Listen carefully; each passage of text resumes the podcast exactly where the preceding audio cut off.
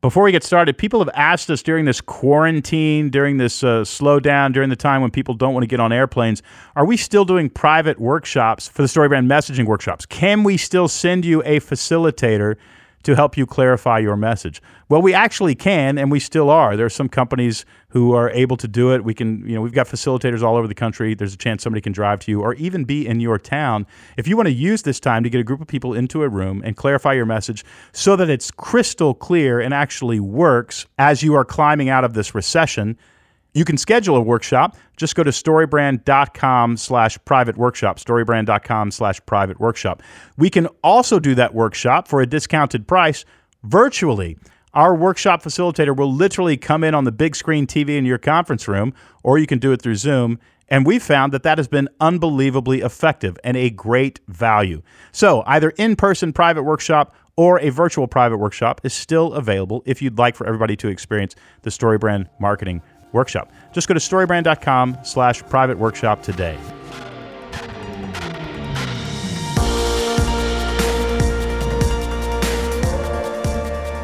Welcome to the Building a StoryBrand podcast, where we believe if you confuse, you'll lose. Noise is the enemy, and creating a clear message is the best way to grow your business. I'm your host, Donald Miller. I'm joined by my co host, Dr. JJ Peterson. Hi, JJ. Hello, Don. JJ, recently you and I were involved in an exercise mm-hmm. in which we were, you know, war rooming new content. Yes, a war room is when we get a bunch you of get a bunch of smart people in a room in a and you room start knocking and it we out. spend a day just like fighting at it. yeah, fighting at getting the whatever it is that we're creating created. And we are working on a new piece of content called Zero to 10. Mm-hmm. And it's about how to get a company from zero to 10 million. yeah, And we'd been working on this for months, and Yeah. we finally got together to actually review our content, and we felt good about it. You know, things like how do you fix execution? What do Yeah. you do about sales? You know, hiring, talent management, and ultimately, what it looked like was a really neat step-by-step, baby-step way of getting to from zero to ten million. Yes. and then we it's realized like it's a clear path. It's this easy. then we realized that everything in our content was stuff that we never did going from zero to 10 million. well, we did after. Like we didn't use it beforehand, but after we realized, after we kind of had grown, we realized, oh, this is what we should be. This is what we should have done Yeah. last, last, year. Yeah, yeah, And uh, what we realized was if we were going to tell the truth Yeah. about getting a company from zero to 10 million, that there's a controlling idea. Yeah. And the controlling idea is in order to get from zero to 10 million, you will have to be comfortable managing chaos. Yes. because that's Yes. what it is. Yep. It is chaos. And so we reverse engineered the entire content to actually show what we really did. Yeah. And what we really did was from zero to 1 million, we were obsessive about sales. We Mm-hmm. were obsessive about cash, getting cash in the bank any way you can. Yeah. You know, and you're literally, I'm taking speaking gigs that have Yeah. nothing to do with our mission. You were flying all over the country. all over the country. Yep. Just, we just needed cash. I was on the phone for about 20 hours a week with coaching calls. I was taking individual businesses doing coaching calls. People would be like, I can't afford to pay you, but I'll send you a fruitcake. We're like, we're on. We'll do it. we did it. How much time do I you want? love fruitcake and donuts. Fruitcake. You can live on fruitcake for a month. the amount of times I got paid in donuts for a coaching call. anything to get money in the door. Yeah. Uh-huh. Then one to 5 was the next phase, and that was really more. You know, zero to one was igniting chaos. Mm-hmm. One to five was managing chaos, Mm-hmm. and you're really it's still chaos, but now you're trying you're putting people into certain seats. They can manage these eight divisions. Yeah. we're inventing new products, all those kinds of things. You're managing chaos. Your cash flow is healthy. It's always scary. If you're not scared about cash flow, you're not going to make it. But it was always healthy. And then from five to you know essentially 13, where we went, it was about harnessing chaos. So it was about all the interest that was coming in and being able to wisely make decisions and harness the incredible energy of something going well. And we are going to release a piece of curriculum called Zero to 10. It's not, I'm not selling it because it's not out yet. We're going to release a course called Zero to 10, and we're going to release a book called Zero to 10 that's going to guide people through these three phases of, Yeah. of the chaotic journey of scaling up a company. Because there is magic in chaos when you know how to step I think if you don't, it well. if it doesn't create chaos, nobody's interested. Yeah, yeah. Yeah, I mean, really, true. like Yeah. it's the luxury of being able to do things in the right order means that you have something called venture capital. Yeah, yeah, yeah, yeah. yeah. Private equity. Yeah. You- somebody is handing you boatloads of cash so that you can kind of agitate and create interest in what you're doing. Yeah. But if you're stringing it together like most of us are out of our own personal checkbook, it's going to be chaotic and and I think it's a good thing. Yeah, chaos doesn't mean haphazard. No, no, that, no, Like, no. please don't misunderstand that. Like, that doesn't mean you're just like it's crazy and it's wild and you're just doing idiotic things without thinking about. No, no, no. Chaos does not mean haphazard or without intention. It just means that there is some magic in the idea of letting something flow in a way that you don't have complete control over. Right. You know. And now we're we're going from you know 13 million. I don't know what our next goal is. We were, we're talking about 100 million, but but you know let's, let's say 25. It actually doesn't feel chaotic anymore. Yeah. It feels. What would you call it though? I don't even know. I'm just, I hate to ask you that. Well, you said harnessing the chaos is kind of the next phase that we've been in. Yeah. Because we're still learning and there's still some things, but I would say the next phase is really, I mean, it's about the growth mindset. It's like taking, it's moving from kind of reactionary to Yeah. many things to moving to intentionality and moving forward in new ways. Yeah, for me, it's channeling energy. Yeah. So you go from managing chaos to channeling energy, which, Yeah. by the way, you sleep a lot better when you're channeling energy than you do when you're managing Yeah. chaos. But I just think, you know, getting a space shuttle or a rocket out of the atmosphere Yeah. is violent. Yes. It is Yep. violent. It is loud. And gutsy. You're burning an enormous amount of fuel. You got little guys in a tin can that are being beat around. Yeah. They're Yeah. strapped to their seat. That's what it is. And then finally you're up there and you're like, okay, now let's manage this experience. And I, I just think that's how a business really gets started. There will be people who will tell you, you know, th- you start it this way or here's what's very important. Those people are coming out of Harvard business. They've been consultants with people who started companies and they've never actually sat in the cockpit and been shot into space yeah. and uh, we wanted to tell the truth. And so, uh, one of the people that I've befriended and who has been just unbelievably kind to Betsy and I are Kurt and Nancy Richardson, one of the couples that have been kind to us. And uh, we met Kurt and Nancy because Betsy serves as chairman of the board of an anti human trafficking organization called Rescue Freedom, and Nancy is on that board. He started a company called Otterbox. Just a little company. a little company called, Called Otterbox, and uh, My and- very first phone case was an Otterbox. was it? Yep. They took over the industry. Yeah. and made a lot of money, billions of dollars. And then from there, I can't remember, but he's probably got big holdings in about 25, 20, Yeah. 35 little He startup started companies. a number of companies. Yeah, he's got a he's got a liquor brand out of Colorado. He's got a own little airline. Yeah. He's got a bunch of stuff going on. What I love about Kurt is he is absolutely down to earth. I mean, he's he's more interested in hunting an elk than he is in just about anything else. And if this thing isn't buying quality of life and impact around the world and making a better world, he's just not remotely interested. So he's got the most amazing heart and he's generous, generous, generous, not just with his dollars, he's generous with his wisdom. Yeah. And the whole time I'm interviewing him, and you're about to hear this interview, I just thought he gets it. He knows about the chaos and he knows how to manage it. If you are wanting to scale your company or you're secretly dreaming about this thing going to a billion or even a 1000000000 uh-huh. you're going to be inspired by this interview because there's not a lot of people. Most people reverse engineer their past and make it cleaner than it was, which is unhelpful Yeah. because the rest of us feel like we're not doing it right. When the reality is, we were getting our helmets busted around inside of a tin can being shot into Yeah. space. He gets it. And uh, I love this conversation. So there's a lot of practical wisdom in here, but a lot of inspiration too.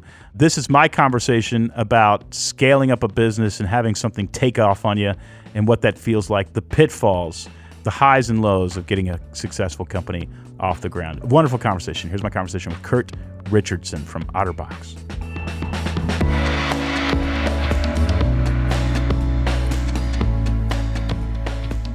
Kurt Richardson, thanks for joining us. You bet. Glad to be here. You and I talked six months ago. I think we had dinner, and and you said something that has stuck with me all that time. And I was hoping to explore it with you while our listeners were uh, were paying attention here. You said that you doing your life plan, you figuring out your life plan, was foundational for the success of your company and your companies. That the CEO knowing why they exist, what their purpose is, that that was foundational. Can you unpack why that's so foundational? Sure. Let me back up a little bit. Yeah. So it wasn't a life plan at the time because I wasn't even aware of life plans at that time. Pete, my brother, hadn't really, he was probably just getting started, but I hadn't done mine yet. Mine was focused around eMyth. I don't know if you're Yeah, familiar I with am, eMyth. Yeah, well, they have uh, what's called the primary aim is part of the process.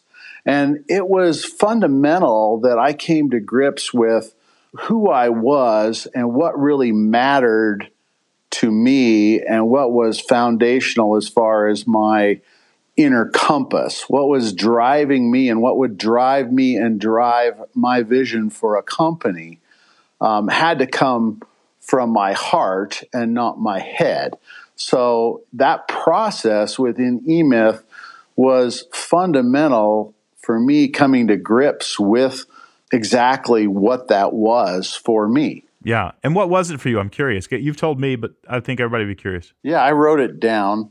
I exist to help others discover their gifts, who they are, who God created them to be, and how do I put a place in form that allows them to do that. And that would be whether it's structure, the actual building, whether it be a culture, a vision, uh, primary aim as far as how do I put a culture and a place in place for people to discover who they are, who they want to be, which is a whole nother subject, and who they're meant to be. And for me, that's exhilarating when somebody discovers that. Because for me, that was really the essence of Otter in many ways. Otter was just the tool that you used so that people could figure out what makes them come alive. Is that fair to say? Yes. It was a byproduct of that desire for me. Before that, before you figured that out, I remember talking to Coach Pete Carroll uh, of the Seahawks, and he said that early on he experienced some success and that was fun, but then it, it had a law of diminishing returns. And it wasn't until he discovered that he could help other people win that he really found a sense of meaning in life. Do you have a similar story where you know you figured that out, built OtterBox, and everybody at OtterBox does a life plan if they've been there for a year, or at least they're able right, to. Right. And that's part of them helping them figure out who they are, how they're wired, what makes them come alive, which makes you come alive. But before you figured that out, you were probably successful. And was there a sense of emptiness or longing for something more that led you to uh, discover this process of figuring out who you are first? Yeah. Well, for me at that time, what I was going through was really trying to figure out how do I build a company that is successful in, I don't want to say for me, but for the whole. What does that look like, smell like, taste like, feel like? You know, and that, that goes clear into brand, which we're going to talk about, which for me, I don't know that you can really develop a brand in a really real, genuine way with high integrity unless you have vision and culture and core values that support that. I know at company meetings I've said before, you know, Otter Otter owns uh, almost 50% of every dollar spent on a case in the United States That's amazing. is an OtterBox or a LifeProof box case. But it really and the reality is we just make plastic parts. Yeah. That's what we do. We make plastic parts. We do it really well. But we've built a brand, but to me there's more a brand has to resonate to somebody in a in a way when they touch the product, when they feel the product, when they see the product, there's something about it that goes deeper than just a plastic part. Your vision, your core values, what was that process like in creating those? You know, it took a lot of time. I really wrestled with it. I wrestled with the primary aim, what, what, we talked about just a little bit about. And to me, that was just the foundation and it had to be the the rod or the staff that you hold up, you know, that says, mm-hmm. this is my stake in the ground. Everything has to resonate with that. So the vision, I had never really painted a vision before for Otter or for any of the other companies I had. I, I didn't really go into depth with that. And uh, my brother Pete was a big instrument in helping me do that. He kind of walked through that process with me. He's such a great writer. And I always say Pete hears things in the room that people aren't saying hmm. and gets that down on paper. And he really helped me do that. He really, we took a whole day and, and, and even more time after that to really just kind of tear apart. You know, a vision to me is this is where I've been, this is where I am, and this is where I'm going and how do you set that framework so people start to believe it. So they buy into it. So they get it. And for years uh, at every company meeting i would take parts of the vision and i would speak that into the business. And i would do it repeatedly. I felt like i was repeating myself but i was always amazed how many people said oh my god that was so good and so amazing and, and that, that really hit home with me so I realized I had to keep repeating it over and over. I couldn't just read it once or put it down on a piece of paper and expect people to digest it. You had to just keep speaking the vision into the company. This morning, I, I went out to the writing shed. I've got this little 10 by 12 shack out in the backyard. I read through the synopsis of my life plan. It's just three and a half pages, but it's it starts with the obituary, right? You write your own uh-huh. obituary, like yeah, Stephen. and that's kind of the same in the process with eMyth. You do the same thing. Yeah, and then it goes ten years. What is life like in ten years? What's it like in five years? What's it like in one year? And then what are you working on now? And it takes about five minutes to read it. Well, the shed that I'm I do this in is surrounded by Carolina jessamine. It's ivy that is growing all over this shed, and there's this framework of of metal that I've put all over the shed so the ivy can grow on it. And I'm literally sitting there reading it. And the other day I realized this is the metal framework. Like what you're reading is the empty metal framework that your life is going to grow onto. Right. And if you read it every day, you're literally training the vine to grow onto this thing. And if you stop reading it, it'll start growing off onto the neighboring tree and kill the tree. But uh, uh, that is how it works with a vision. You can't just say it and then put it in a binder and, ha- and expect it to be magical.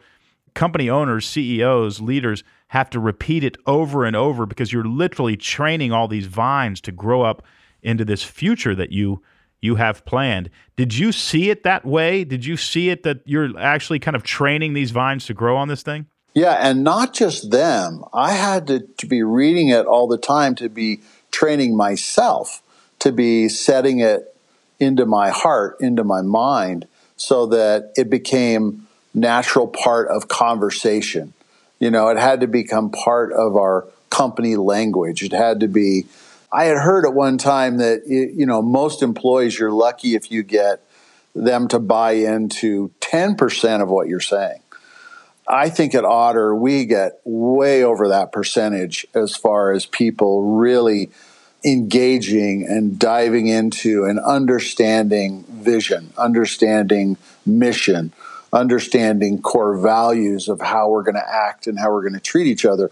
And that is because we continually repeat them over and over. It's part of our language.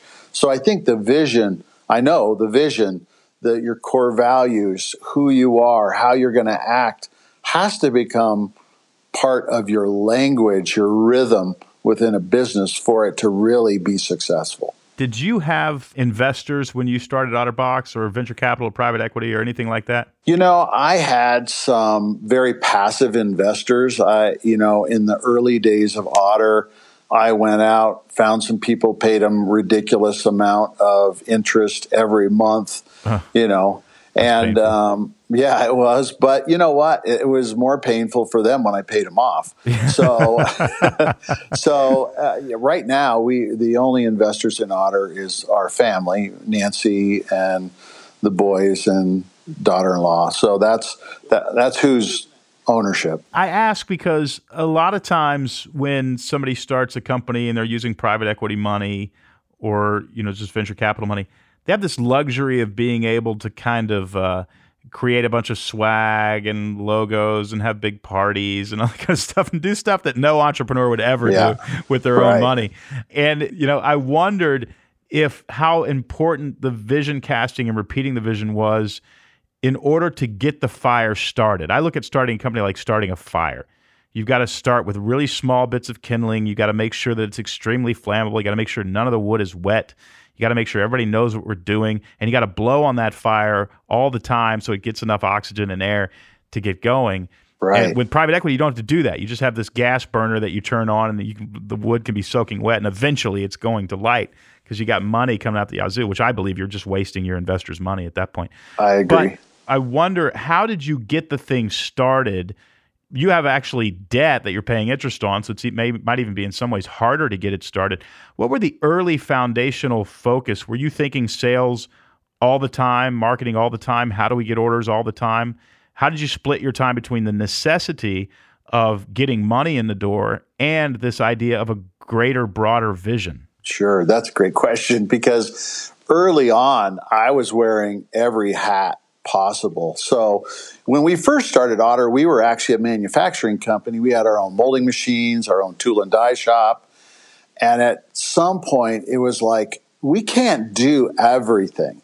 Uh, manufacturing's not scalable and I wanted to focus on design and sales and marketing. Real quick, how big were you at that point when you because that that does feel like a decision where you've got some capital to be able to move things overseas or you know, most companies when they grow, they pick a part of their company to stick with and the rest they job out. How big were you at that point?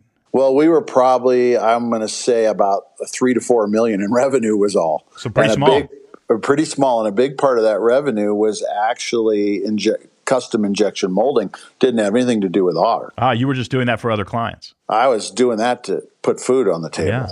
You know, so that was a huge decision. And at the time, I did have a partner, and I did have a plenty of debt with a bank for machinery and everything else. And this was right after the whole dot com disaster.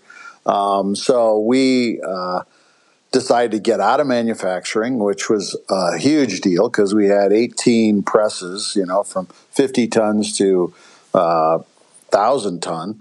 And it was like, eh, okay, well, what are we going to? We had to sell everything, so we sold all the equipment. And after we sold it, I still owed the bank 300 grand. And I had a partner that wanted to be bought out, wanted to go do his own thing. And that cost me another 300 grand. So here now I'm in an office with uh, six people in Old Town, Fort Collins, with $600,000 worth of debt that's not producing anything. It's just paying off sins of the past, to say. But we had product. The brand was starting to get traction. It was starting to grow. Um, we had our boxes. We had a cigar caddy, so we had a line of humidors. We had PDA cases, which the PDA was just really coming on, you know, with Handspring and Palm yeah. Pilot, yeah. iPAQs, things like that, and some early tablet work as well. But again, it was all about waterproof, rugged. That's where we focused in the early days. Today, people still think otter boxes are waterproof, and they're not. you know, you know. That's a customer you know? service problem. yeah, yeah. Well, you know, luckily, a lot of the handheld devices are waterproof yeah, for a yeah. while. For a while, up, yeah until you sit on it, you know, then it's no longer waterproof. As you moved from kind of tooling for other companies and your product started succeeding, at that point, did you hire an outside firm to do marketing and, and pour a little fuel on the fire? Or did you hire a sales team to pour a little fuel on the fire? Or did you hire product reps or did you outsource your product reps? How did you get because now we got some kindling and it's burning and we got to get a log on the kindling. Right. So what I did was we took everything in house, we hired salespeople, and we basically dialed for dollars. Yeah. Dialed for dollars. We put guys on the phone. They're calling scuba shops. They're calling outdoor shops. They're calling uh, electronic shops. You know, we're doing a lot of uh, online PR, getting a lot of PR written about our products. I was not doing conventional marketing. Marketing was very guerrilla like. Guerrilla Marketing was one of the first books that I read about marketing. Well, and it's arguably the most effective form of marketing if you're a sub, say, $500 million company. Yeah, and that was us. We definitely were that. So we hired right out of school a, a young woman who now has her own agency that came in and uh, really, with her group, made huge impact with PR online was just really starting online sales back in the day. I can remember some of our first sales. I mean, even two thousand dollars a day, we were we were ringing the bell and waving the flag. You That's know, awesome. Yeah, I think I think today, uh, you know, uh, in, in times like this, Otter's doing you know two hundred to five hundred thousand a day, you know, online. So times have changed, but um, the process hasn't changed all that much. But online uh, advertising, again, it came down to PR, word of mouth. We gave away in the early days tons of product. I mean, our sales guys would be on planes and they'd be passing out cases to people on the plane. And just giving away product, I always felt that was a better dollar spent than print advertising. That's interesting. One of the things I always stressed in the early days is we are not going to spend any money on marketing unless we can measure it and know that it had impact. I'm not spending a penny on anything else. And we didn't for years. As the owner of a company that educates and trains marketers, I could not agree with you more.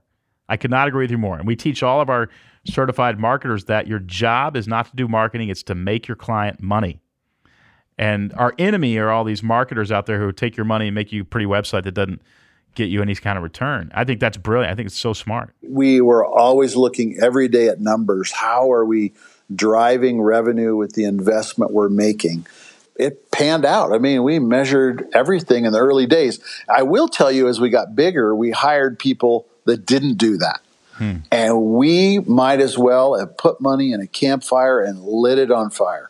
I mean, I look back and uh, the millions of dollars that went away because of just stupid marketing. Do you agree that, because I kind of feel this way too, that I have never succeeded or had a successful attempt in my attempts to hire a rescuer? What I mean by that is, I don't really understand this. Let me find somebody who can rescue me and I've always it's never worked, and I've always had to come back and say, okay, I've got to go do a deep dive and actually understand this so that I can actually monitor whoever I hire yeah. who's doing this. Does that? I mean, you can't do that when you get super big, but early on, it seems like you've just got to know what's actually happening with the money. I think we were trying to hire an expert, and we forgot that we were the uh, expert. You didn't trust your own intuition. we didn't. Experience. Yeah, we hired people. We hired a uh, somebody from I think they had been at Toro or Black and Decker, and you know they came in and they just man they like spending money.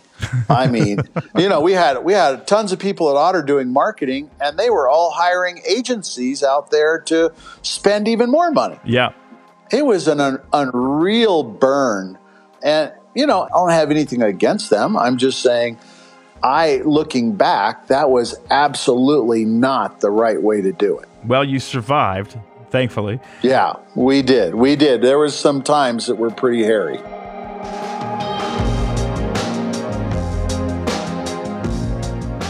I'll be right back with the rest of my conversation with Kurt Richardson in just a moment.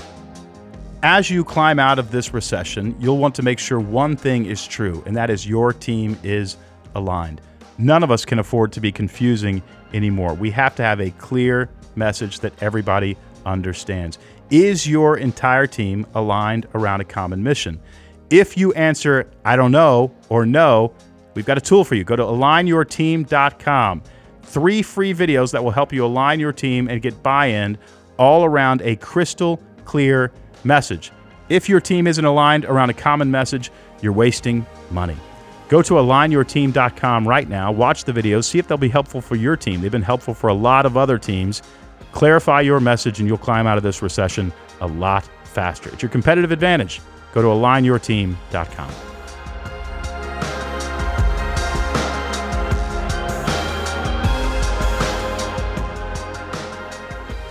When the money started coming in, how did you figure out percentages, or I'm not sure what you did, but of the money that would go back into the company? Did you decide to become a low profit growth company?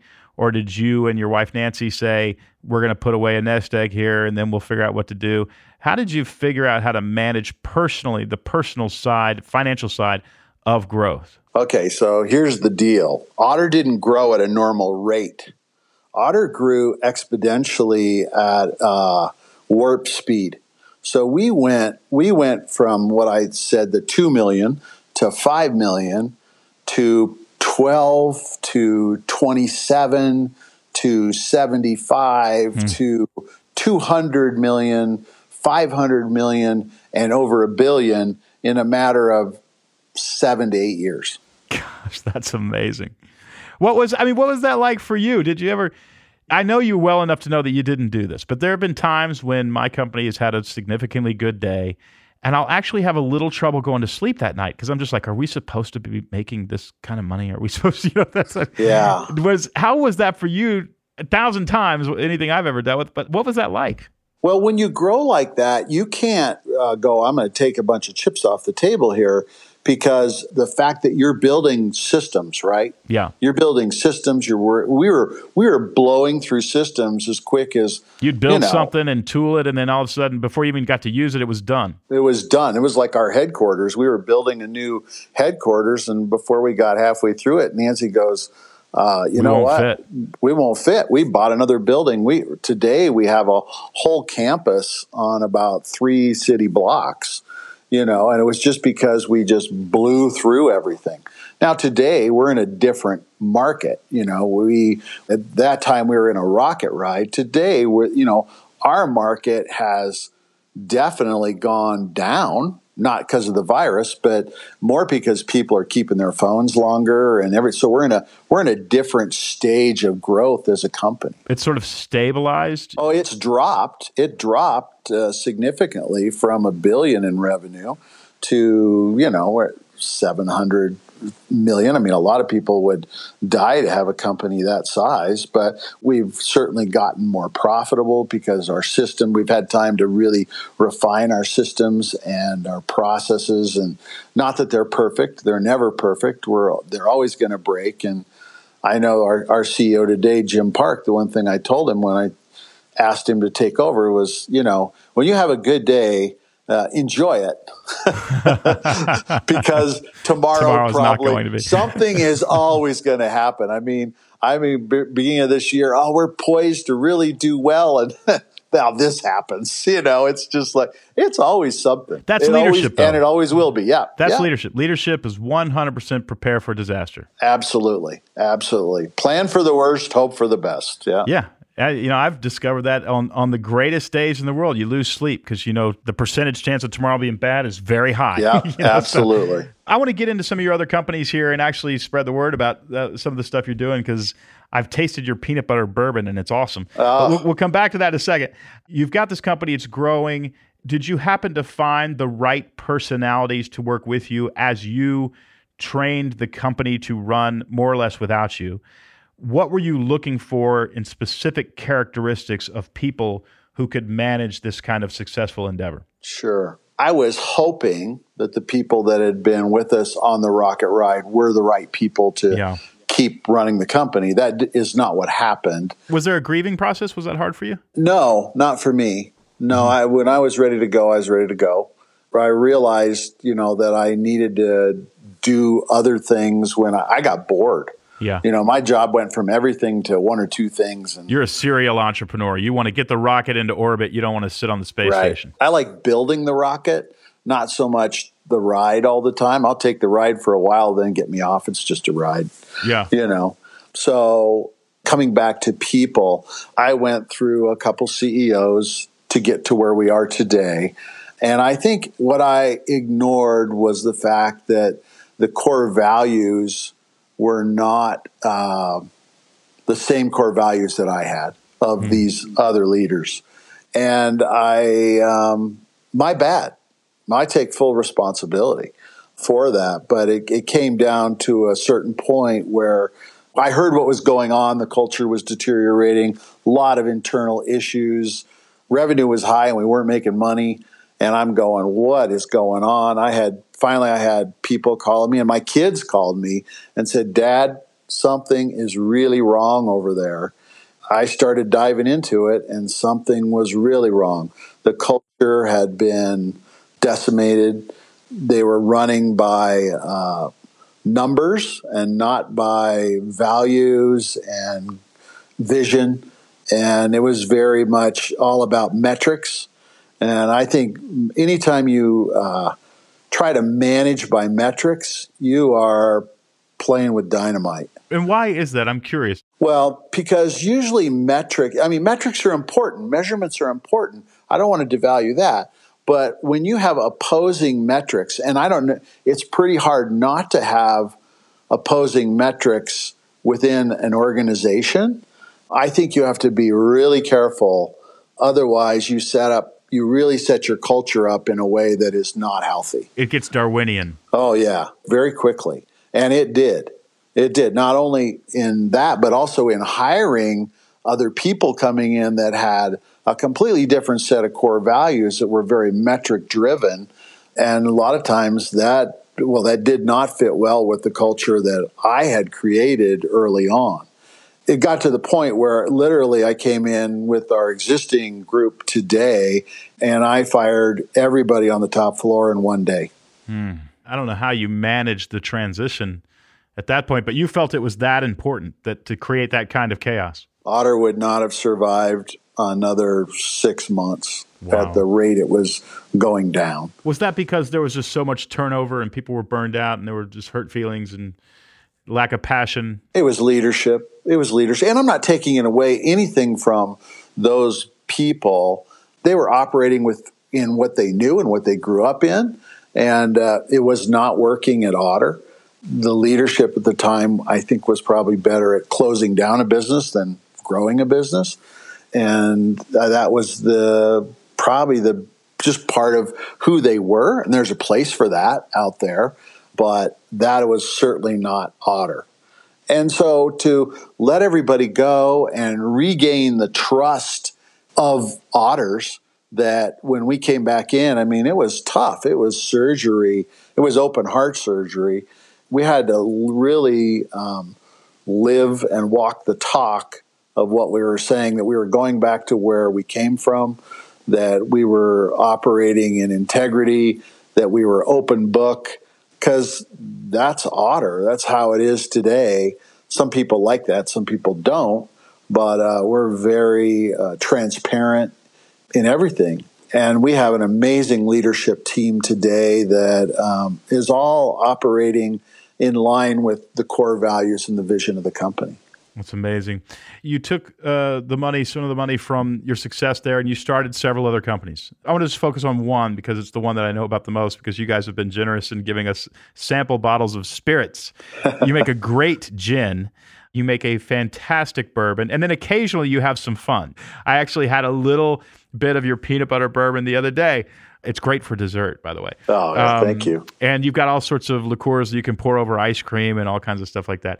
What lessons did you take from building Otterbox to starting? Well, first of all, everybody's going to wonder now. Give me the names of these: the gin, the bourbon. What do we need to be looking for at the local store? So yeah, Dry Town Gin is uh, it's an award-winning gin, and I was it's never a huge so good. That's all. That's all we drink here. And when we make a gin drink, that's it. We only use the Dry Town Oh well, thank you, thank you. Yeah, the gin is amazing. The bourbon um, is fantastic. Old Elk is the brand of of our bourbon, and we're coming out with uh, wheated whiskey here is about to come out. Uh, rye will come out. So we've got some other ones that are we just have at our uh, tasting room. There are small blends that we do with that we our distillers play around with, and so we introduce some really uh, a sour mash we have and a uh, a cask in a you know in a wine cask things like that. We have some experimental stuff, but the main thing is really the Old Elk bourbon. Mm-hmm. And then um, Dry Town. Dry Town. Then we have Nooku, which is a. Uh, that's right. That's the uh, almost like a dessert uh, liqueur. Yeah, it's a liqueur, a creamed uh, bourbon. So good. It, and it really is. It's just cream and bourbon. Well, it's, you do a peppermint nothing version. else. You do a peppermint at Christmas. Yeah, for Christmas we do that. And we'll probably have some other flavors of that come out in the future. We are working on some other flavored whiskeys. Uh, uh, chocolate whiskey uh, will be coming out soon. Well, you know what I'm going to do? I'm going to mix your chocolate whiskey with your peanut butter whiskey, and I'm going to oh, call it Reese's. Oh, a Reese's. Reese's. There you go. Tell me what what lessons did you take from Otterbox? And you said, okay, from the ground up, we're going to start this other company or maybe you were just an investor, I don't know, but we're going to start this other company, and this is what I'm going to make sure to do this time. Any lessons for everybody out there? Uh, I mean, the leadership at uh, Old Elk is from Otter. Our CEO was one of our top sales guys at Otter. Really understands business, numbers, people, markets, branding. I mean, we, we do spend a lot of money on branding and a lot of time on just creating a label or a cork or anything like Yeah. that. We really invest the time and the money into that. And yeah, I, it's really starting to pay off. I mean, the, the, that company's growing exponentially as well. We expected this year to be a breakout year, but it maybe it, maybe we'll have to wait for next year. I hear liquor's selling really well. I don't know if that's the truth. but I Yeah, no, it. it's it's doing great. I mean, but people aren't supposed to go out. Yeah, you know, yeah, They're yeah. not supposed to go to the liquor store. So that's and then you obviously your on premises shot right now. Right, right. So we've actually shifted to making hand sanitizer. So right now we're That's making hand awesome. You. sanitizers in 55 gallon drums and shipping it to first responders and hospitals, and um, uh, that's doing really well. So even over at Otter, our engineers are designing and 3D printing face masks and things like that for first responders, working with some other people on. Uh, breathing apparatuses just to help people through this. How do you split split the devices so you can run them on more than one person? So Curt, that's amazing. yeah, so we're we're trying to respond to the needs uh, first locally and then branching out from there. Curt, one final question. You know, you, we started this interview with me asking why your life plan or something like a life plan was so important.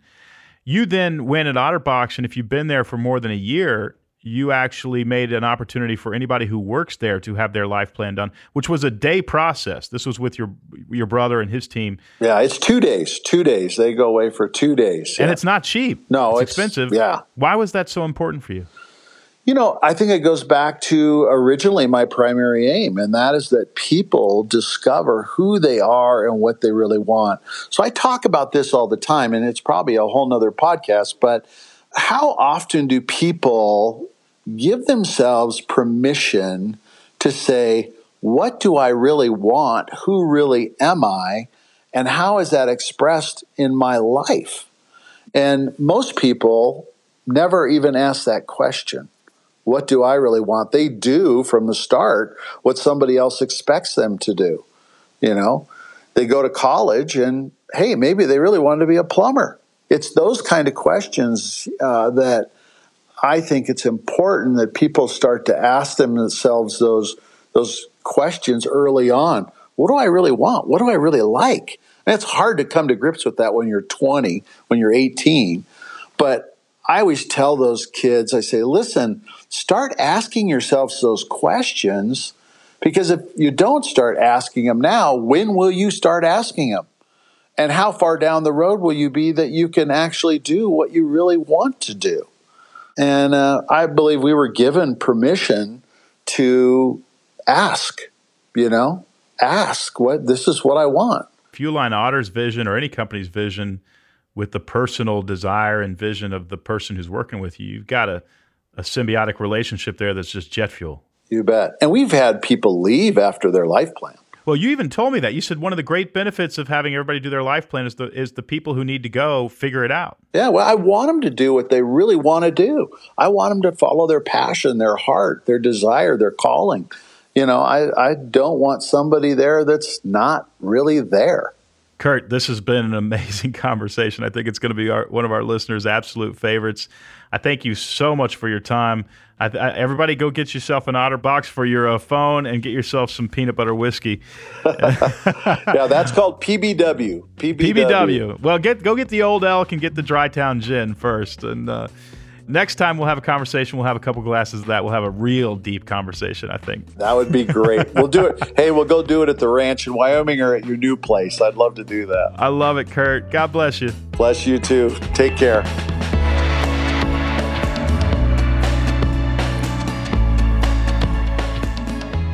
JJ it gets me excited about where we're going as a company. Seriously. I hope one day we pull into our parking lot and we realize our building is too small, even though it's not Yeah. open yet. It's Yeah. not built.